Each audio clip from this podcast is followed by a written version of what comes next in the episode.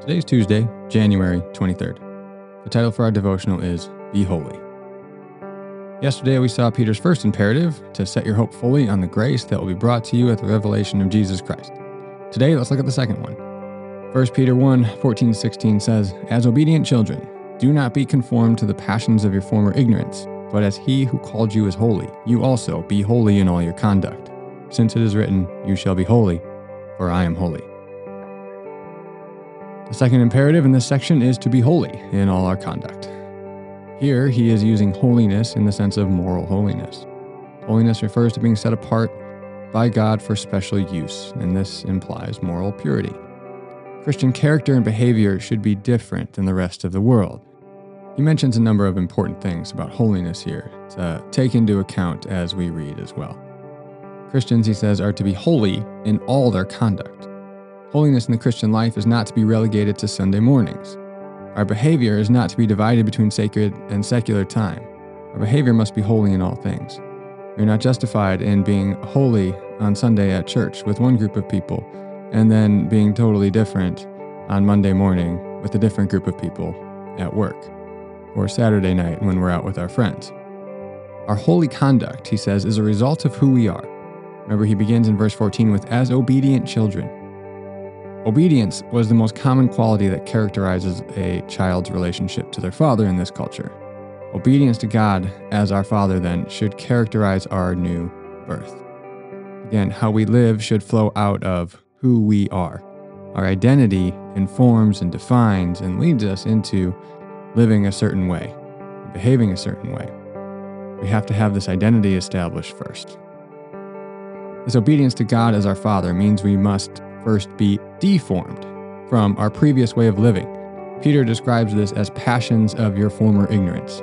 Remember, he's likely writing to both Jews and Greeks who have committed to following Jesus. In their former life, they lived in ignorance of the gospel. They were passionate about things that really weren't that important in the grand scheme of things, but now God has changed their passions. This is a great way of describing life before Christ. Before Christ, we are passionate about ignorant things. We're passionate about buying more stuff, even though we know we will never have enough. We're passionate about our sports teams, even though we know that they will let us down next year, especially if you're a Bears fan, as I sadly am. We're passionate about our reputation, which leads us to stress and anxiety. We're passionate about our health, which unforeseeable circumstances can take from us at a moment's notice.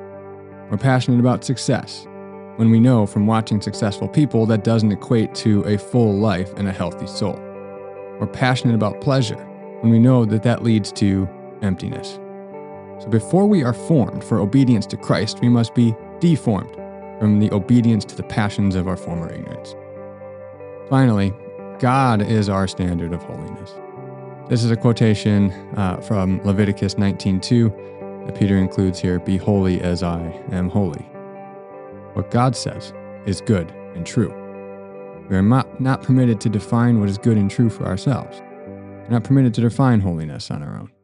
We're not permitted to behave in ways contrary to God's law, even if it seems expedient in the moment. We are never justified in doing what is evil to bring about a greater good. The ethical imperatives of God are absolute. This also means that His holiness is our standard. Of course, we will never reach it, but that is what we ought to strive for. This is Peter's emphasis here and how he's using it. Of course, our holiness and our righteousness is in Christ, without which we would never be in the presence of God. That our righteousness is in Christ, however, doesn't negate our desire and our longing to live a holy life, as God has called us to. As our loving Heavenly Father, which remember, Peter constantly reminds us of in this book. God has revealed to us the best way to live that fits best with the reality of the world and is truly best for us. So we would be fools to not follow the way of life that He has outlined for us in Scripture, the way of holiness and righteousness before God. Reflection time today a resilient Christianity lives in holiness. It knows our holiness is in Christ, yet still strives to be holy because it is the best way to live. It knows God is our standard for holiness, and although we will never fully reach it, we aim for it.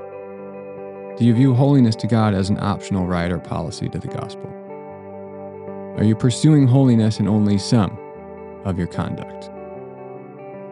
Today, if you find those to be true, and invite you to repent of those. Surrender everything to Christ, all the areas of your life.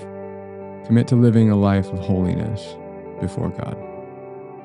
Simply pray, God, I want to be holy in all of my conduct, as you are holy.